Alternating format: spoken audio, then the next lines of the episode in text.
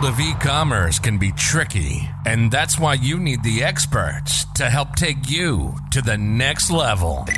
This is Delivering E Commerce, and this is Chris Parsons. Hey everyone, welcome to another episode of Delivering E-commerce. I'm your host Chris Parsons. So excited to have a longtime friend and colleague in the industry on today's show, Ben Rodier. Ben, welcome to the show. Thanks, Chris. Great to be here.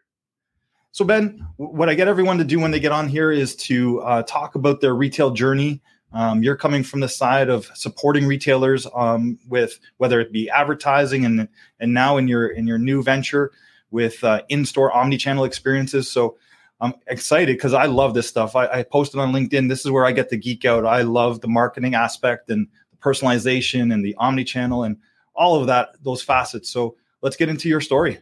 Sure. Thank you again for having us. I mean, a lot of us at SalesFloor, we do come from retail. Um, and you know, it's funny you say like, you know, you and I have a we have a past, and I think it's important for everybody listening to know that this all started. The Chris and Ben story started like way back when, over ten years ago at Walmart, where we were talking about online advertising and retail. Uh, but it definitely has pivoted into retail technology, which is what we do at SalesFloor, and we'll get into that a little bit more later. But my story starts at Winners. You know, I started at, at TJ TJX, uh, as I like to say in the U.S., but uh, TJ Maxx or Winners for for for those of us in Canada. Um, and I was a menswear sales associate. Um, I worked in the store. I was a cashier. Um, I cleaned up after everyone and you know put things away, made sure the merchandise was on display the way it should. And that's where I really cut my teeth. Uh, you know, working in retail and um, what was really interesting to me in starting SalesFloor a few years ago was that I, I, it brought back a lot of memories in terms of what it was like to work at retail and some of the demands and challenges that we had working in a store. And obviously, in the past little while, retail technology has played such an important role in helping stores and store associates do their jobs. So, mm-hmm. um, yeah, my story, like many of us at SalesFloor, is rooted in retail but we're excited to be you know part of the solution of you know helping digital become part of what the store is today in terms of uh, a day-to-day reality. That's great. And before we jump into SalesFloor really want the audience to get to know get to know you. Is there what's your biggest failure today like where where have you maybe not maybe failure is a harsh word but where where are some of your key learnings? I wasn't a good student. I'll start there. Uh, i scored a 24% in calculus 1 in my first year of cégep so that was that was in terms of like objectives and targets that's probably as bad as it got for me. Um, i went to a school where you actually had to pay money after you failed more than one class. So i remember coming home with my report card and my parents telling me that I better go find a job to pay for for the, the the retake on the course that i had to take. Um, but look i think failure comes in lots of different forms and it doesn't have to be a 24% in a, in a, in a class. Um, we fail every day at SalesFloor. Mm-hmm. And I think the key, obviously, you know, without saying the cliche, is fail fast and and and come back even stronger. So I think we've iterated quite a bit at SalesFloor. I remember one of the things that we did very early days was we we built our prototype uh, at SalesFloor on uh, the concept of interactions between stores and digital customers. And one of the big things that we started on was video chat. And back in 2014, we were talking to this little company that not too many people knew called Zoom. And we traveled out to California and we met with them. We built this, you know, rough prototype where a store could actually video chat with a customer. Lo and behold, nobody wanted to buy it. Uh, so I, I, wouldn't call it a failure. It was just right. it, it failed the market test, which was that retailers didn't want this in 2014. Uh, but look what happened. You know, fast forward seven years, and everybody wants this now, and it's one of the key features of uh, of our platform. That's great. Yeah, and I, I always like to talk about where I had some stumbles, and you know, I, I've recently remembered the time when I launched the gift registry at Walmart, and we uh, we thought we did everything right, and then ultimately that gift registry at store level. Um, where we thought we were going to have great engagement had a message to the U.S. troops on it, and we couldn't get rid of the message to the U.S. troops. Uh, so I learned from it because I learned to ask better questions with the the dev team and understand our partnership with the U.S. and what their limitations were. So while it was uh, something that had to be removed from our stores, uh, was pretty costly mistake. It was something I definitely learned to uh, to go deeper in the discovery sessions of what the actual project should be. So that's why I like to draw out some of those uh, best learnings from my guests. Yeah, for sure. Um, so let's just let's reminisce a little bit here. So you know, back when we were working together at Walmart, you were uh, working for, I believe it was Mediative, um, was a company, yeah. and um, at that at that time we were looking for a way to monetize all the site traffic. And you were working with uh, one of the great guys in the industry, Drew Cashmore, a lot from my team, and he's now actually in the U.S. Uh, with Walmart still, I believe. And uh, talk talk about that journey because you guys were very innovative in a time where site monetization for most retailers in in that period was a banner on the website and and call it a day. But you guys brought some um, really innovative pieces to that whole customer journey and their their path to purchase on the site. Yeah, it was it was um, it was a big learning experience for me as well personally. You know the uh, the journey that we had at AdSplash, which later became uh, Mediative under the Yellow Pages banner, and the concept there was very simple. It was there's huge traffic on e-commerce websites, and that that audience was essentially untapped from a uh, you know we call it monetization, but what it really means is the ability to sell advertising against an audience. Um, so when we approached the market uh, we knew that the traditional advertising program would it would fail kind of very similar to you know your your comments about the product with the gift registry and the US troops message the devil was in the details. Selling ads on walmart.ca or bestbuy.com was not going to be the same as selling advertisement or ads on, on like Yahoo or Google. So we really had to customize the program so that the retailer would not only allow us to run the ads on the website, but that there was in there was enough in it for the retail in terms of things like revenue share and commercial terms and things like that. But what I, what I quickly realized is that there was there's a lot of opportunity in big enterprise, and that's really where I think I started to see my career going in that direction, which was, you know, I knew the advertising game. I, I knew I knew how that whole thing worked, but what was really interesting to me was in the case of of AdSplash and, and Mediative, which worked with Walmart, like you said, there was this huge opportunity, which was the audience and the ability to sell ads against it that no one within Walmart or who was calling on Walmart was ready to tackle that problem. And I think when you look at what we did at Mediative, which was unlock the opportunity for advertisers to speak with consumers who are at the point of purchase, it was an un- it was like untapped, right? Like, and we went in and we rolled up our sleeves and we figured it out. Kind of similar to with Salesfloor, no one had really figured out how to give store associates the right digital tools and and, and marketing tools to connect with their customers. And it's I'm not saying these problems are easy to solve, but it requires you know the the ability to go in and roll up your sleeves and figure out these problems. And I do genuinely believe that if it wasn't if it wasn't hard everyone would do it right like right. whatever that saying is so uh, been an incredible learning journey for me uh, in terms of you know my experience both with walmart and and with salesfloor yeah I, I loved our time together during that period because i was really cutting my teeth in e-commerce and you know finding innovative ways. And what i learned from that moment and that was with you guys and with myself was to bet on myself. Yeah. Make sure that we had the confidence that we knew it wouldn't be right, but we didn't we didn't let that stop us from every week releasing something new and learning from it and revising and going back to suppliers. Whereas I still see today so many people debating and debating, debating, and nothing sure. the market. So that that whole process and journey of my career was, you know, we I think we grew up together at that point, yeah. which was great, and we we we had full transparency. And we worked on numbers. I don't know how many times we met to say, okay, this makes sense, this doesn't make sense, to come up with a, a as close as we could to a win-win for for both companies. And I really think that's important for a retailer to have that mentality to create that with their agency because our agencies have to have stake in the game. They have to have a win model for them. Otherwise, why are they going to focus on your business? And I think we accomplished that back then. We did, and and I think we learned a lot from you guys. You know, whether you know, I'm talking about you and Drew and Galina. Uh, you know, the, the, I remember there were moments in in the beginning of that program where I, I we all knew like this was like clear open field. No one had ever done this before.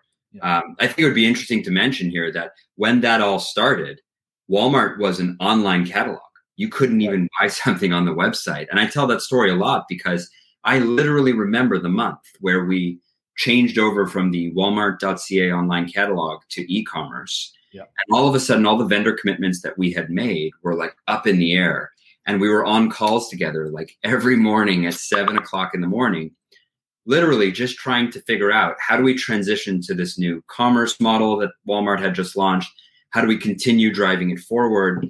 And I really do believe that we were trailblazers in that sense. You know, if you look at what today, I think they call it Walmart Connect, um, and what Drew is working on in San Francisco, and and the, the juggernaut that is Walmart Media today, a lot of that started uh, not only you know in Canada but with a very small group of people who saw the opportunity early on. Yeah, yeah, it was uh, it was fun to be a part of, and uh, I learned a lot from you guys at that time in my career. So I appreciate that. So let's get into some questions. When you when you have your business now, your sales floor is. I know uh, Oscar and I met probably nine months ago or so, and we're we're really excited about some of those opportunities. So I'd love to to have you review I mean, without bringing up a PowerPoint presentation here, but have you review some of the staples. Like if if someone's going to be listening to this podcast tonight, tomorrow when they drive in their car on Spotify, what are some of the features that they should be really reaching out to to Salesfloor and saying, "Hey, dive deeper into this topic"? Sure.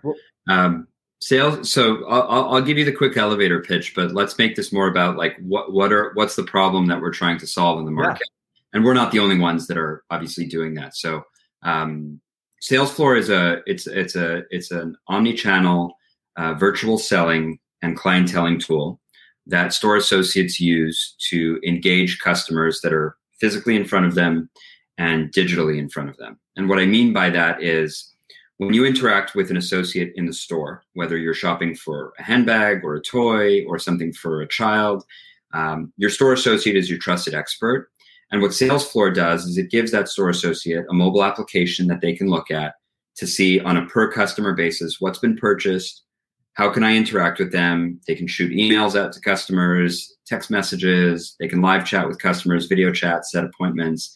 It's basically a digital interaction layer for a brick and mortar store associate to engage a customer physically in front of them or digitally who is shopping online. And we have a, a very wide ranging set of features that not only allow the associate to have a toolkit to do that, but also many tools for the customer to use that when they're shopping online to connect with their local store. So obviously during the pandemic, um, a lot of our features have come front and center uh, to help customers and associates continue to shop together. And it's been uh, it's been a pretty crazy uh, 2020 and still 2021, as you can imagine, for everyone in retail. Uh, but it's it's an exciting time to be uh, to be doing what we're doing. Yeah, that's great. I love the leveraging of the associate. So I, you know, in in e-commerce, a lot of people talk about leveraging, or in retail in general, uh, influencers, and we we spend a lot of time trying to find that right persona, that right fit from a from a brand perspective of this influencer that has a large audience that fits with your messaging and your brand. Um, but so many times I say the influencer I want is the micro influencer. It's that right associate at the store level that engages with our consumers on a daily basis. And I, this is what I appreciate about Salesfloor. I think we're we're finally at the stage now to give those associates the tools to be a micro influencer in their community, in the store, and really. And I'm not talking about an influencer that has a thousand Instagram followers. I'm talking about Chris Parsons in the store, and I'm talking to every community person that comes into my store and really engaging with their shopping experience, not just, hi, how are you, but being able to recognize when that customer comes back their previous shopping experience and be able to add value where where now that happens hh is probably one of the best examples of a, a store of the community that really knows their customers when they come in the store. They know them by first name. They know what projects they've done in the past. They know what renovation they're going through right now. And this just gives them so much technology to be able to interact with the consumer. And that's what really excites me about the work that you guys are doing right now. Do you have a specific retailer that you would suggest that you're you've partnered with that's doing this right and leveraging the micro influencer? I mean, there's, I can't really choose one particular retailer that's doing it absolutely better than everyone else. But if I look at some of, you know, the the the classic examples of retailers that are doing it well, um, I would look at Chico's FAS, which was a brand that, as a consumer, I wasn't very well aware of before I I, I, uh, I started working with them at Salesfloor. Uh, as a Canadian, also, we don't have a large uh, presence of Chico's, especially here in Montreal.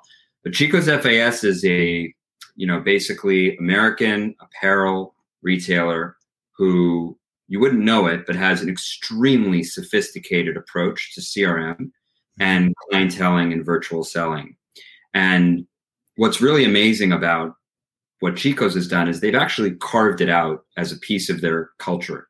When you read the posters in their head office, they talk about MAPS, M A P S, most amazing personalized service. And that's core to their brand, it's core to their culture.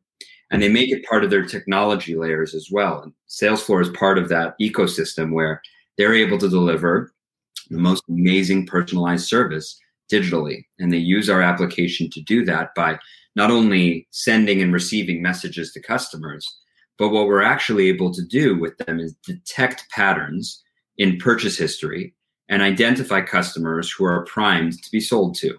So it might be because of a birthday, might be because of what they've purchased in the past and they have a 5x propensity to buy, you know, a certain item.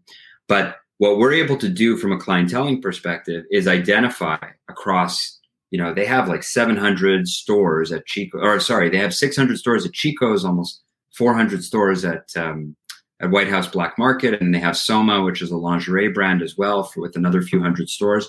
So there's like almost 1,500 stores here that are on a daily basis looking at an application that says, who should I connect with next?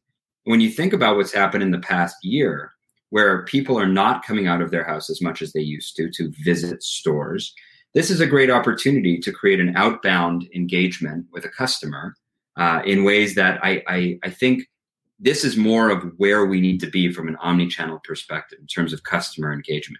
There's lots of other examples beyond mm-hmm. Chico's, but I do want to, you know, give credit to to, to them because I've, I've I think not only have we done great things together, but we've also learned a lot from each other. That's great. Um, I can. This brings back some memories. I used to work at Future Shop on the sales floor as I was paying for for my college education, and I had a binder uh, it was a best practice that some other sales reps had.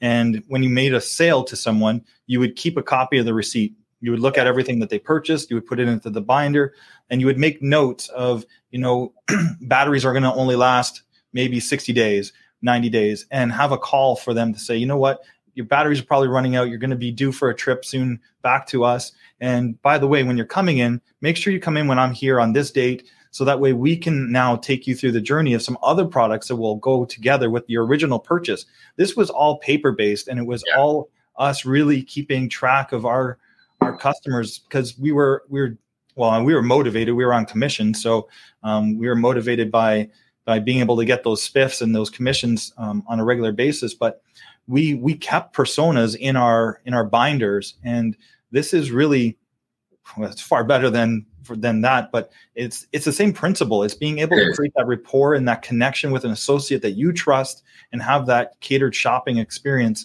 if you choose to. We see this across beauty. We see this across uh, baby and obviously apparel like i just mentioned. Uh, but it's it's what you said before is is you know you were motivated because you had a commission to make and if you wanted to get out you know and make that money and and and, and do the extra then you were motivated to do that. The challenge is that it takes an enormous amount of effort and paper filing to mm-hmm. maintain that black book. And then even if you do it well, what's the system of knowing when to reach out to who? So we've digitized all of that and we've programmatically figured out how to basically send a push notification every morning at 10 a.m. telling you who are the two customers to reach out to today. And imagine in 1500 locations, three associates per location Imagine if you had 4,500 people every day sending out two, maybe three messages, takes about 30 seconds. The scale of that is massive. And that's, I think, the opportunity that clienteling unlocks. It's not just about sales floor, it's about the opportunity for store associates to not only engage with customers, but be able to be credited for the sales that might not happen in their store. It might actually be happening online through e-commerce, and that's that's a big solve for the puzzle. That's great. Now, I, I, I, reviewed the the options that you guys have, um, and I love all the steps. The one question I had and I didn't see, and I don't know if you just leave that up to the retailer or not, but one of the greatest um, benefits to my career was at Future Shop when they taught me a sales track, mm-hmm. because mm-hmm. you you may be able to call those customers in, but if you don't know how to engage and approach and the sales track that Future Shop taught me was guest. So greet, understand, educate, secure, and thank. And if you follow these steps, whether a customer bought from you today or bought mm-hmm. from you in the future, you were the sales associate they were coming back to because you treated them as a guest in your retail environment. So, as you've put all of this stuff, you said it's programmatic, you've got the technology set. Is the is the organization, the retailer taking on the sales training? Are they doing anything to support the associates other than just from the technology standpoint? I think that when you look at uh, enterprise and like large enterprises, right? Yeah. There is a level of of um, of involvement that every company is going to need to have. But one of the things that I think differentiates Salesfloor quite a bit is our retail services department, which uh, you know as part of what I do. Is is we have a team of folks who, whether it be from uh, an account management perspective or from a support standpoint, uh, we actually help backfill the effort involved in change management uh, at enterprise retail. So uh, if a company like, for example, um, you know, you were using Future Shop as an example, or now Best Buy, uh, if Best Buy has never done this before, the change management can be daunting. And one of the big challenges that we often hear, especially in, in, in, in the pre-selling process before a, a deal is done, is how am I going to make this happen? How am I going to execute this? So we actually have put together a playbook that assembles all of the required comms, engagement, adoption, compensation. We actually have plays that we've put together. Not every retailer adopts every suggestion we give right. them, but we have a document. We have a 10 page document that each retailer gets to review with their account director. And they understand what is required for me to successfully launch in the stores. And then if training is needed and obviously a retailer who's first using Salesfloor for the very first time, we bring forward our training team. We have a head of training and support led by Justin Sanders. Justin, for the last five years, has been honing and figuring out the right way not only to deliver the sales floor training, but to do it in a way where store associates who are net new to our platform and to this kind of solution, um, it, it, he's literally created an art form out of delivering this training. So I think what's very different, and this is not just a sales floor thing, I think that software companies that differentiate themselves, they really put themselves in the seat of the end user. Right. And we've really put a ton of resources into making sure that that kind of content, that kind of training is delivered by us. If you buy a software off the shelf and you're there scrambling to put together training materials, that's tough. That's hard. That makes the lift a lot heavier. So I think that's something that more and more software companies should be doing as opposed to just selling something and, and you know collecting the license fees. Yeah, 100%.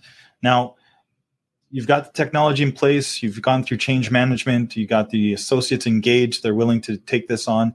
What are you what's being done to protect the privacy of those associates and make sure that uh, you know, it's it's a digital exchange back and forth with a consumer that um, they're not at risk.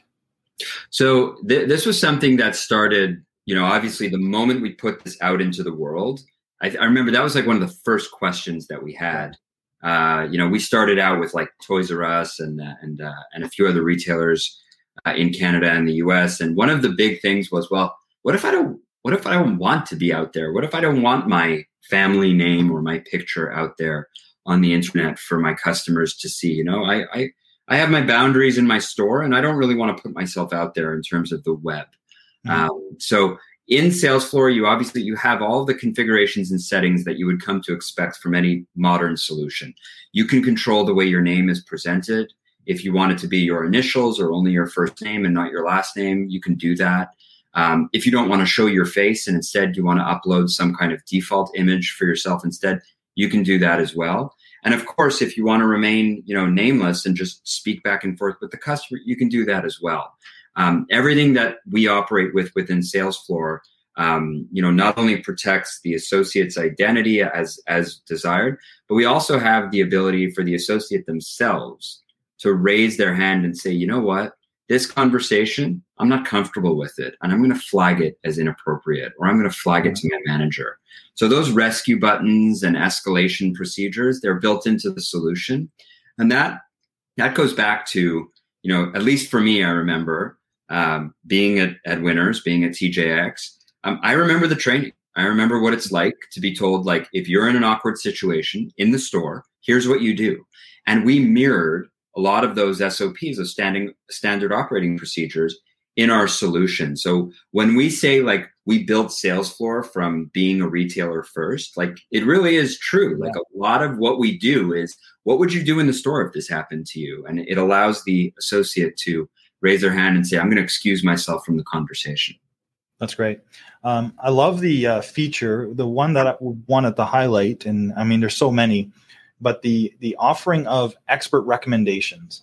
Um, I, I love this because so many times and like I said, one of the things with our brand compared to others is the service that you get in store and the recommendations. So, you know, a lot of times a, a customer will come in and see something in the flyer and they think that's the right item, but it's having that sales associate to, t- to take a minute to talk through that purchase, to talk through that item, and and maybe it's an upsell and maybe it's not. Maybe it's here, here's an opening price point item that actually services your needs just as well, and you don't need to go and spend X. Um, so the, the the recommendations piece, tell me about that. Yeah, I mean, we have um, basically created a way for when a customer walks into the store and gets greeted and served by an associate, we wanted to bring all of that into the digital space. We wanted to be able to make that experience possible through digital. So if I'm an if I'm a customer and I visit, you know, I use Buy Buy Baby very often as an example. It's one of our partners. And if I visit a Buy Buy Baby website, if I'm a new parent, which you know I know a lot of us can relate to, a lot of the brands that you're exposed to on you know whether it's Babies R Us or Buy Buy Baby, those brands are they're they're they're foreign, they, you know, especially for a new parent. Graco and Britax, these are brands that if you've never had a baby, you probably have never heard them before. So coming into like a Buy Buy Baby website and looking at strollers, which are a thousand bucks now, it's a big investment and it's an important decision. But what's the difference between a three wheel stroller and a four wheel stroller? You know, do I need to buy the accessories for this age and that age? There's there's a lot of questions and expertise that go into these specialty products. Who better than to answer these questions than the person who's trained to do that on the selling floor? And that's exactly where Sales Floor has built in the tools to actually do that so that when you're live chatting with a store associate, they can send you the products directly from the website. So they can actually tell you, like, if you're in Toronto or Montreal, or if you're in New York City and it's winter and you know that there's going to be snow on the ground, don't buy a three wheel stroller or don't buy a four wheel stroller. I don't even know. I think a three wheel stroller would probably do much better in, in, in the snow, right? So yeah. buy a three wheel stroller and don't buy this one because the wheels tend to rust, rust up. Or uh, buy this one because uh, when your when your kid you know gets to be six months old and needs to come out of the bucket this one has the right adapter for you as a new parent i remember it was a bunch of years ago i had no clue and neither did my wife. So having the expertise available to us not only in the store but online that's a solve. That's a big solve. And if you look back at the pandemic that's an even bigger solve. Yeah 100% that's that's great. I think you know where i want to get with this is you've got the associates engaged. Um, from a corporate perspective, though, w- what are the retailers doing to compensate the associates? Does this just become part of the job description? Is we've now rolled out some new technology to support you in store, or are a lot of them going into some kind of spiff or commission or bonus structure to help prom- have the associates more engaged with the program? I'm glad you asked that because I actually just read an article this morning um, and I think Macy's is an amazing company, but they had they had a um, a, a, news item where in I think it was the Northeast, um, their associates won a court case where their in-store technology, which allows the customers to self-checkout through the mobile app, um, it was preventing them from making uh, sales commissions or or some kind of bonus. And um, and the Macy's associates won the court case where they were they were compensated in some way for it. But when I read it, I remembered back to when we first started Salesfloor, and the best practice that we had established from the very beginning was always make sure that your associates are compensated for digital or omni-channel sales in the exact same way that they are for their in-store sales. So if, for example, you're doing clienteling or virtual selling and a customer buys online, there really shouldn't be a difference between how the store gets credited for the online sale or the associates gets credited for that sale because if there is a difference, what you risk is that the associate is going to inappropriately try to get the customer to go one way or the other. Right. If I make 2%, if I sell it online, but 4% if I sell it in the store, guess what's going to happen if you're searching for a $1,000 stroller? I'm going to try and push you to the 4% channel. You don't want that. We don't want channel conflicts. So the best practice here is definitely compensate in the exact same way across channels.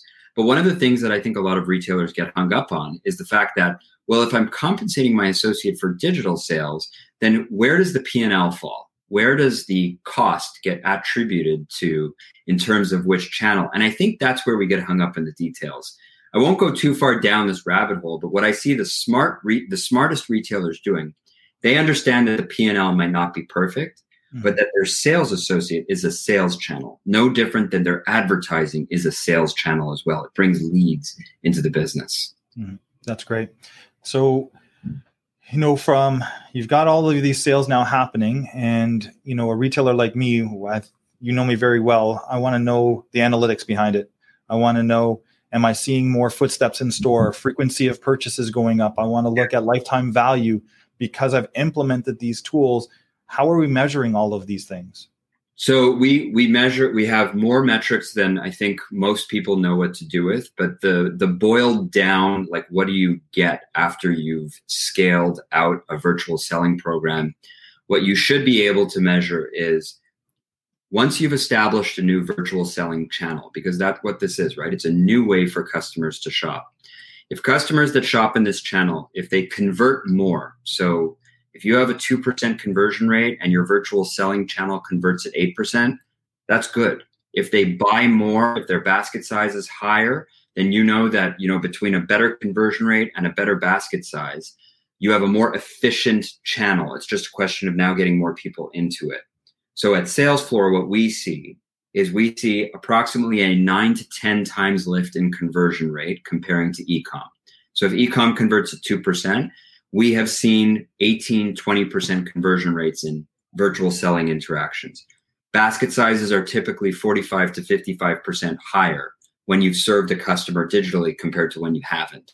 So if you look at like a home hardware where maybe your basket size must be probably around 300 bucks online, I would venture to say that in a virtual selling model or in a virtual selling channel, we could bring 300 up to 450. That's the 50% increase. And then we have you know a bunch of other metrics that we measure from an ROI perspective, like you know, is your return rate lower in your virtual selling uh, channel? Right. We normally see a forty percent lower return rate. You know, if you spend the time to recommend a product to a customer, they should be returning it less often. Either that, or they just feel very guilty about having returned it against you know the great service that you gave them. But uh, there are a number of metrics that we measure, and we always religiously go back to and see is is our is our program delivering value for each of our programs. Have you um, had the luxury of matching it up to like a net promoter score and seeing if the overall satisfaction of a retailer's consumers has improved because of of um, the work that's been put in place? We've we we don't see a huge deviation on nps um, when when you because what's difficult is that when you have a virtual selling a customer that's interacted with virtual selling very hard to just carve them out because they are interacting with other other channels. Um, we do actually measure NPS of all of our associates. We have 50,000 associates using Salesfloor every day, and we we have an NPS of, uh, of actually much higher than the average software company, which is you know something that we we kind of pride our support team on. Um, but in terms of how do we measure customer satisfaction, there's actually an exercise that we do on a monthly basis it's a tough job, but somebody actually has to read 100 conversations that happen between our associates and and our and our customers, right? The, the, associates from retailers and the customers they service, and they have to quantify whether it was a good conversation or or a negative conversation, and they also have to categorize it. So what we're able to do there is we're we're and, and AI is going to help us do this much faster in the future. But what we're actually able to do now is start to tell retailers, here's the kind of conversations that are having, yeah, that, that your associates are having. You know, we know that 84% of conversations are either related to product inventory, or attribute. That means that I want to know about a product. I want to know about something about that product, like does the clasp look like this or does the color look like that? Or inventory, do you have this in your store? If I leave my house and come to your store, are you going to have this product? These are all questions that are very important for a sales associate. Um, so, yeah, we do a lot of that measurement in terms of not only the words that are spoken, but also the intent and the the feelings that customers get after they leave an interaction. That's great. I mean, are you doing any tools that help? Like when I was a sales associate on the floor, I I got comfortable selling certain things, certain brands because I knew the product knowledge and the hot buttons on those items very well. So if you looked at my profile versus another sales associate, I sold the mm-hmm. hell out of Pioneer car audio decks right. just because I knew them inside and out, and the the Kenwood ones at the time. I really didn't know all the features and benefits of those. So to me, when a customer came in, I sold Pioneer left and right. So are you able to glean um, over time with the associates that are selling? You know what they're recommend recommending to consumers, and and maybe that might not be the best recommendation. It's just try to overcome the associate's bias and have them come out of their comfort zone and start learning about other products. Yeah, one of the most interesting things that I've seen is when we actually summarize the products that got recommended to customers through the solution. And then you compare what products were actually purchased.